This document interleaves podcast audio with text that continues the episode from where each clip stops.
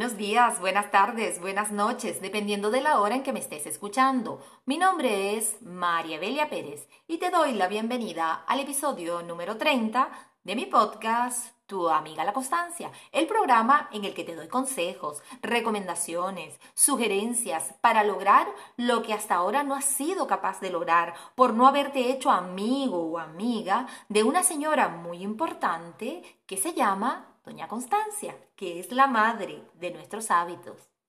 Quiero decirte que este es mi último podcast de esta segunda temporada. Me conformo con que hayas puesto en práctica al menos uno de los consejos para incorporar hábitos que te convertirán en la mejor versión de ti mismo. Me tomaré unas merecidas vacaciones, pero eso sí, volveré con la tercera temporada. Hoy vamos a hablar de la entrevista de trabajo. La entrevista de trabajo es el momento ideal para venderte. Ten cuidado, no te lo estoy diciendo en el mal sentido de la palabra, y te lo digo en el buen sentido de la palabra. Es decir, es el momento para convencer al entrevistador de que tú eres la persona que la empresa necesita para cubrir esa plaza. Hoy hablaremos de qué debes y qué no debes hacer cuando se te presente esta oportunidad. Vamos a comenzar.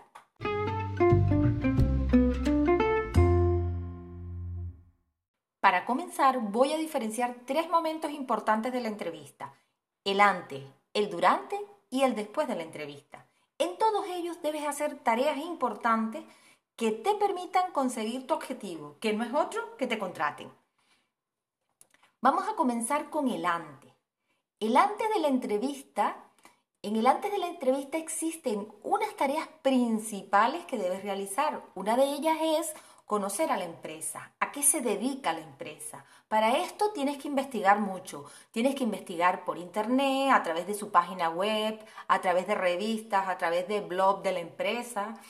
¿Y qué es lo que tienes que investigar? Pues cuál es su misión, su visión, sus valores, el tamaño de la empresa, los resultados de la empresa, dónde está ubicada, mm, a cuánto tiempo de donde tú vives eh, está ubicada, etcétera, etcétera. También debes investigar sobre el puesto que están ofreciendo. Eh, debes investigar sobre cuáles son las características, las funciones y los requisitos del puesto. En la medida en que puedas averiguar todos estos aspectos, podrás a través de tu fortaleza acercarte al perfil para demostrar que eres la persona adecuada para este puesto de trabajo. La otra tarea fundamental que debes hacer al prepararte la entrevista es hacer de forma escrita un autoconocimiento de ti mismo, es decir, reconocer tus fortalezas y tus debilidades por escrito. Tus fortalezas para que mm, de una forma honesta, sin decir mentiras, puedas convencer al entrevistador de que tienes las habilidades necesarias para el puesto. Eh, aquí es importante de que te enfoques y reconozcas tus capacidades, tus motivaciones y qué fortalezas tienes que encajan con la filosofía de la empresa. En relación a tus debilidades, también es necesario que estés clara en cuáles son. Sin embargo, a la hora de nombrar las debilidades en la entrevista, debes ser muy cauteloso. Debes hacerlo de forma que no afecten para nada el puesto de trabajo. Otro aspecto que tienes que preparar antes de la entrevista y muy a conciencia también es la ropa que vas a utilizar en ella. Eh, piensa que debes utilizar ropa adecuada, ropa que te empodere, es decir, que te sientas segura o seguro cuando, cuando, estás con, cuando la tienes puesta. Y por supuesto que esté adaptada tanto a la ocasión como al lugar. Es muy importante también que repases tu currículum vitae para que no te sientas perdido cuando te hagan preguntas relacionadas con tu formación o con tu experiencia. También es necesario que practiques frente a un espejo todas aquellas respuestas a preguntas que podrían realizarte en la entrevista. Por último, antes de ir a la entrevista, debes prepararte emocionalmente. Para ello, te recomiendo que hagas el siguiente ejercicio de relajación. Buscas un lugar tranquilo, cierras los ojos, realizas tres inspiraciones y expiraciones. Y ahora entonces piensa que ya tienes preparado el contenido de la entrevista, inclusive que lo has practicado frente al espejo, ahora simplemente debes confiar en ti y pensar que te saldrá muy bien la entrevista. Imagínate que estás en el sitio. Observa mm, como si fuera una película cómo va sucediendo todo el proceso de manera exitosa en la entrevista. Para terminar, vuelves a inspirar y a expirar durante tres veces nuevamente. Este ejercicio te va a ayudar a relajarte y a confiar en ti. Lo puedes hacer cuantas veces tú quieras antes de ir a la entrevista. Llega el momento esperado, el día de la entrevista. Es importante que llegues unos 15 minutos antes, no más, no hace falta más. Eh, al llegar, saluda con amabilidad y respeto a la persona o las personas que estén en recepción eh, y pasarás a, la sala de espera. Al sentarte, pues intenta tener tu cuerpo erguido. Eh, eso te ayuda a respirar. No estés con el móvil. Yo te recomiendo que a partir de este momento ya lo pongas en modo avión lo mejor es que revises alguna revista que seguramente habrá por allí en recepción. Luego, eh, cuando se te llame, mm, al entrar, preséntate al entrevistador, eh, estrecha su mano mm, de forma segura, por supuesto, esto es si no, si no estamos todavía en periodo COVID.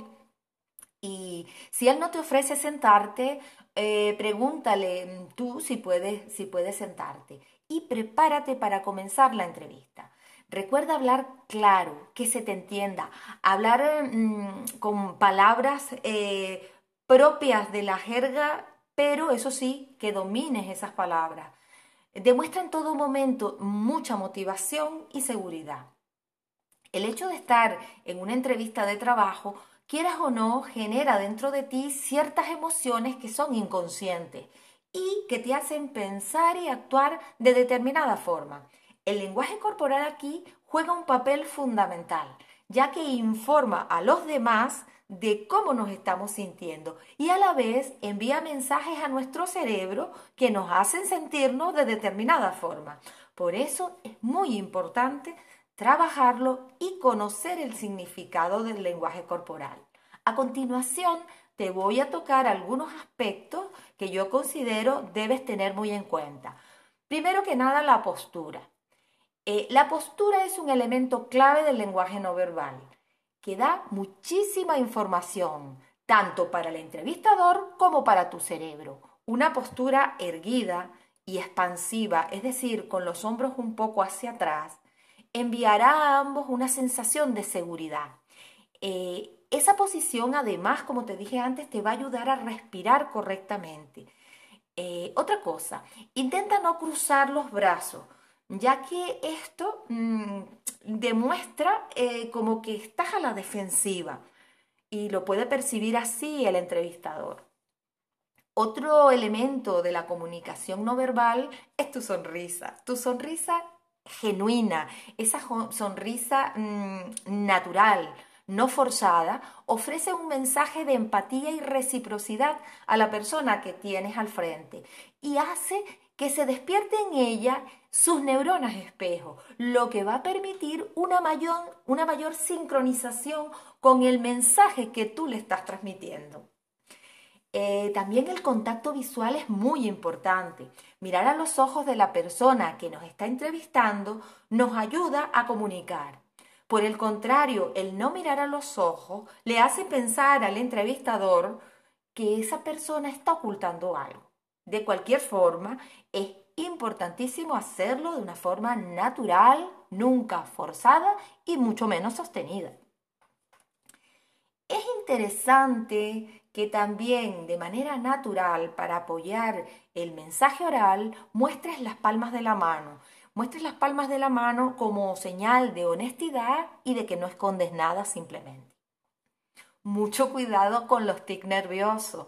Esas acciones repetidas como tocarte constantemente el pelo, eh, dar vueltas a un boli eh, constantemente o mover la pierna una, otra y otra vez. Todas estas, eh, todas estas acciones pueden ser mensajes que indiquen nerviosismo de tu parte. Por lo tanto, eh, tienes que intentar, primero que nada, reconocerla y luego controlarla. Es importante en todo momento que en la conversación te sientas seguro y cómoda, cómoda, para que el mensaje fluya de una manera natural. Ahora te voy a hablar de algunas preguntas que probablemente te van a hacer. Y si tú previamente las has preparado, te dará seguridad a la hora de responder. Una de las preguntas que seguramente te realizarán es, señala tres cualidades o fortalezas que tiene. Si tú mencionas las tres cualidades, una, dos y tres, así de forma las enumeras, eh, y no haces más nada, pues no, no te vas a diferenciar de otros candidatos. Por eso te recomiendo que cada fortaleza que menciones la acompañes con un argumento que te ayude a venderte, ya que esta se va a convertir en algo mucho más convincente y diferenciador con respecto a los otros candidatos. Es interesante aquí que incorpores habilidades blandas, es decir, aquellas que tienen que ver con tu persona, como pueden ser las habilidades sociales, de inteligencia emocional también. Entre ellas te puedo nombrar comunicación, flexibilidad, liderazgo, motivación, paciencia, persuasión, capacidad para resolver problemas, capacidad para trabajar en equipo, etcétera, etcétera. No te extiendas mucho.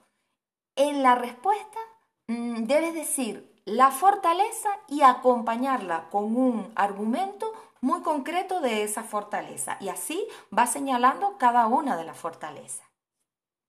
Otra pregunta que normalmente suelen realizar es ¿qué debilidades o aspectos por mejorar consideras que tiene? Es importante tener en cuenta aquí que si tu respuesta no es adecuada, se puede convertir en un argumento para eliminarte del proceso de selección. Por eso debes ser muy cuidadoso, como te dije antes. Lo primero que debes hacer es mencionar una debilidad que no afecte para nada el puesto de trabajo. Por ello es tan importante que conozcas las características y funciones del puesto. Una vez que hayas mencionado la debilidad, inmediatamente debes argumentar qué estás, haciendo, qué estás haciendo tú en este momento para mejorar esa debilidad. Esto le dará al entrevistador una idea de que eres una persona constante y con muchas ganas de mejorar. Otra pregunta que suelen hacer con mucha frecuencia es ¿qué le aportarías a la empresa? Puedes contestar aquí que tu experiencia y tus conocimientos, pero además es muy importante que agregues un plus extra que te diferencie. Por ejemplo, tus conocimientos específicos en algo puntual o tu experiencia específica en, una, en un área que tú sepas que la empresa la, la valora positivamente. Otra pregunta es, ¿por qué debo elegirte? Es bueno hacer aquí una pequeña introducción dando a entender que deben elegirte porque cuentas con el perfil que ellos están buscando. Y luego mm, comienzas a indicar diferentes habilidades que tienes y que son necesarias para el puesto de trabajo. Es importante que tengas claro también que la entrevista es cosa de dos. Por lo tanto, no solo es el entrevistador el que debe hacer preguntas, Tú debes hacer preguntas interesantes relacionadas con la empresa, con el departamento, con el puesto. Eh, debes hacer preguntas para aprender más de la organización y saber cómo funciona. Esto al entrevistador le dará la sensación de que eres una persona con interés en el puesto. No preguntes desde el comienzo cuánto te van a pagar, por favor. Si terminada la entrevista no te lo han dicho, pues puedes preguntar si las condiciones económicas se tratarán en una segunda entrevista. Probablemente aquí se abra la oportunidad de que puedan comenzar a hablar de este aspecto. Ahora te voy a hablar de los errores más frecuentes que eh, se tienden a cometer en una entrevista de trabajo, para que los tengas muy en cuenta y no lo hagas. Uno de ellos es hablar mal del jefe anterior de la empresa o de los compañeros de trabajo anteriores. No hagas esto nunca. ¿Por qué? Porque eh, esto da la sensación y, el pensamiento para la otra persona de que si tú estás hablando mal hoy de la persona que, eh, con la que trabajaste ayer, pues probablemente si te contrata, en el futuro hablarás mal de, esta empresa. También es importante eh, que tengas muy en cuenta que otro error es demostrar pesimismo ser pesimista, como que no, mm, no eres para nada optimista, no eres positivo, y piensas siempre en lo peor de, los, de las cosas. Eso es un error frecuente. Otro es demostrar falta de confianza y seguridad. Por supuesto que ser impuntual eh, es un error que se, se pena bastante. Mm, otro es demostrar mucha arrogancia, mucha altanería, mm, sentirte mayor que todo el mundo. Eso también. Y eh, como te comenté antes, usar el móvil, es decir, contestar el móvil o que te suene el móvil, pues es un error que debes eh, intentar por todos los medios evitar. Al ir concluyendo la entrevista, desde que tú tengas oportunidad, vuelve a retomar el interés que tienes por trabajar en esa empresa. Al terminar, despídete de forma educada, agradece por haber sido tomado en cuenta en el proceso y señala que quedas a la espera de una respuesta. Hasta aquí sería la fase del durante la entrevista. Ahora te voy a hablar de la fase de después de la entrevista. ¿Qué cosas tienes que hacer después de la entrevista? Pues después de la entrevista te recomiendo que al día siguiente escribas un correo para agradecer por la entrevista. Recuerda que ser agradecido es una habilidad social muy importante y que se toma mucho en cuenta. Eh, puedes indicar algún aspecto que se te haya olvidado comentar. También puedes señalar que estás muy interesado en formar parte de la empresa y que te encuentras a su disposición para aclarar cualquier aspecto que no haya quedado claro en el momento. Esto hace que el entrevistador te tenga siempre allí en cuenta, te tenga siempre presente. Deseo de corazón que estas recomendaciones sean útiles para tu próxima entrevista de trabajo y que con ellas logres tu objetivo. Y hasta aquí el programa de hoy.